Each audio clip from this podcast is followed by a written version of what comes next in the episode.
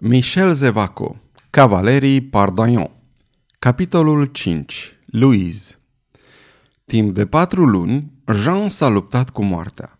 În sărăcăcioasa cameră țărănească unde fusese culcată, s-a zbătut zile și nopți, cuprinse de febra cerebrală, care era cât pe ce fie să o ucidă, fie să o lase nebună, după cum credeau cu toții. Nu muri. Nu deveni nebună la sfârșitul celei de-a patra luni, se afla în afara pericolului și febra dispăruse definitiv. Într-un pat mare, cu ochii ațintiți asupra grinzilor înegrite de trecerea timpului, Jean petrecea astfel zile lungi într-o liniște înfricoșătoare. Totuși, când era singură, rostea în surdină cuvinte nedezlușite, tandre, infinit de tandre, adresate cui? Nu mai ea știa. Boala însă o extenuase – o slăbiciune de neînvins o țintuia în acest pat în care suferise atât de mult. Încă două luni trecură astfel. Într-o dimineață de toamnă, pe când fereastra deschisă lăsa să intre înăuntru soarele de octombrie, blând ca un semn de rămas bun al verii, Jean se simți mai în putere și vrut să se ridice din pat. Bătrâna Doică o îmbrățișă plângând de bucurie. În picioare, Jean încercă să se ducă la fereastra, a cărei luminozitate veselă o atrăgea dar abia a făcut doi pași și duse repede mâinile la șolduri, scoțând un strigăt puternic. Primele durere ale facerii îi aplicaseră teribila mușcătură care este semnalul suprem al vieții ce își face apariția din neant. Doica o culcă la loc. Curând, suferințe mai adânci zguduiră ființa tinerei. Durerile se succedară din ce în ce mai puternice. După câteva ore, într-o ultimă convulsie de suferință, crezu că în sfârșit murea. Când își reveni în simțiri, când putu să deschidă pleoapele îngreunate, când putu să privească, un fior prelung de bucurie și de dragoste o făcu să tresalte din toată ființa. Acolo, lipit de ea, pe aceeași pernă, cu cei doi pumni minusculi strânși puternic, cu pleoapele închise, cu fețișoara albă ca laptele, trandafiriu ca o petală de trandafir, cu buzele întredeschise într-un scâncet slab, Copilul, ființa atât de dorită, atât de adorată, copilul era acolo. O fetiță, șopti bătrâna doică cu acel surus scăldat în lacrimi pe care îl au femeile în fața misterului nașterii. Louise, îngăimă Jean într-o suflare imperceptibilă. Și, cu uimirea nemărginită, cu încântarea extaziată a tinerelor mamei, repetă Fetița mea, fetița mea întoarse fața spre copil, neîndrăznind să-l atingă, abia îndrăznind să se miște și, surzătoare, îngăimând lucruri foarte tandre, îl învălui cu mângâierea privirii sale și brusc izbucnind plâns. Draga de ea, piata micuță nevinovată, este adevărat așadar, nu vei avea tată. Apoi, cu mare grijă, Jean își apropie buzele de chipul fetiței. Copila scâncea ușor, și deodată pumnul ei se deschise.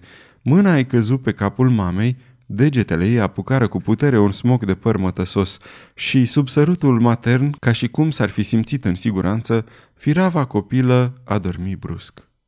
Louise spori în putere și frumusețe. Imediat ce trăsăturile sale începură să se formeze, fu evident că această fetiță va fi o minune a grației și armoniei. Ochii săi albaștri râdeau. Erau niște aurore de lumină. Gurița era un poem al delicateței. Fiecare mișcare a ei, fiecare gest, dădea impresia unei eleganțe desăvârșite. Niciun atribut al frumuseții nu se potrivea acestei copile adorabile. Era frumusețea însăși. Jean încetase să trăiască în ea însăși. Dacă putem spune așa, viața ei se mutase în viața copilei.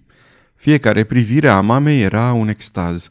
Fiecare cuvânt al său un act de adorație.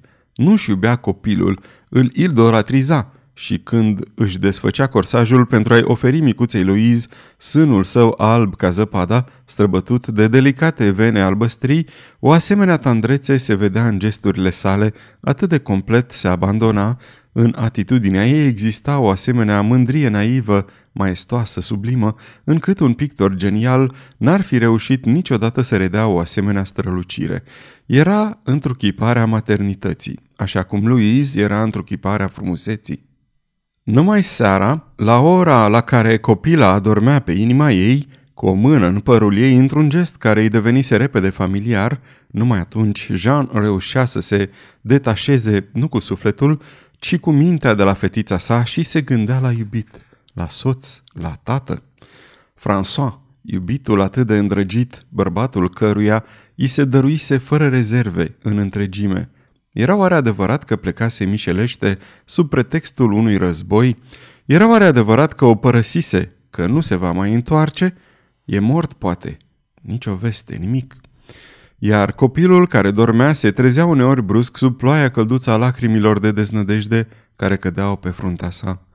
Atunci Jean redevenea mamă. Atunci își înăbușea plânsul, amintirile, dragostea și lua în brațe copilul nefericirii, copilul fără tată și cu glasul ei nespus de duios, cu melopea maternă, o adormea pe micuța ființă atât de iubită, cu acea melopee pe care și-o transmit mamele din veac în veac, care este aceeași în toate țările, în toate timpurile și a cărei amintire tandră îl însoțește pe om până la intrarea în mormânt.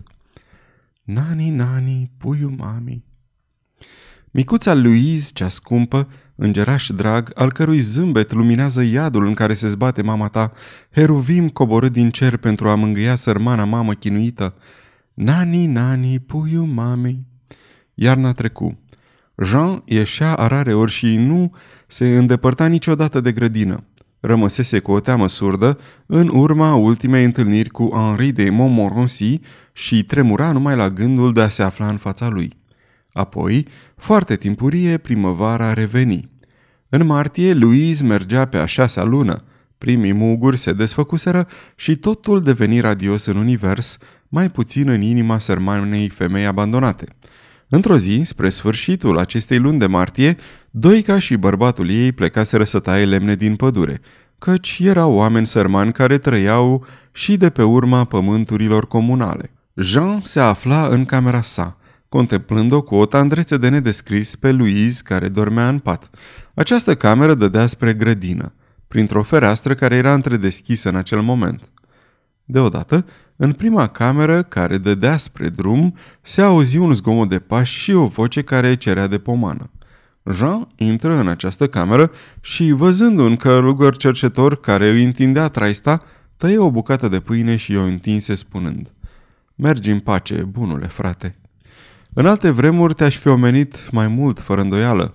Cercetorul, mulțumit fonfăit, o acoperi de binecuvântări pe Jean și în sfârșit se retrase. Atunci, Jean se întoarse în cameră. Prima sa privire se îndreptă spre patul în care era culcată Louise. Și un strigăt oribil, un strigăt inuman, un urlet de lupoaică ai cărei pui sunt smulși de lângă ea, în sfârșit, un strigă de mamă, țâșnit din adâncul ființei sale îngrozite. Louise dispăruse. Sfârșitul capitolului 5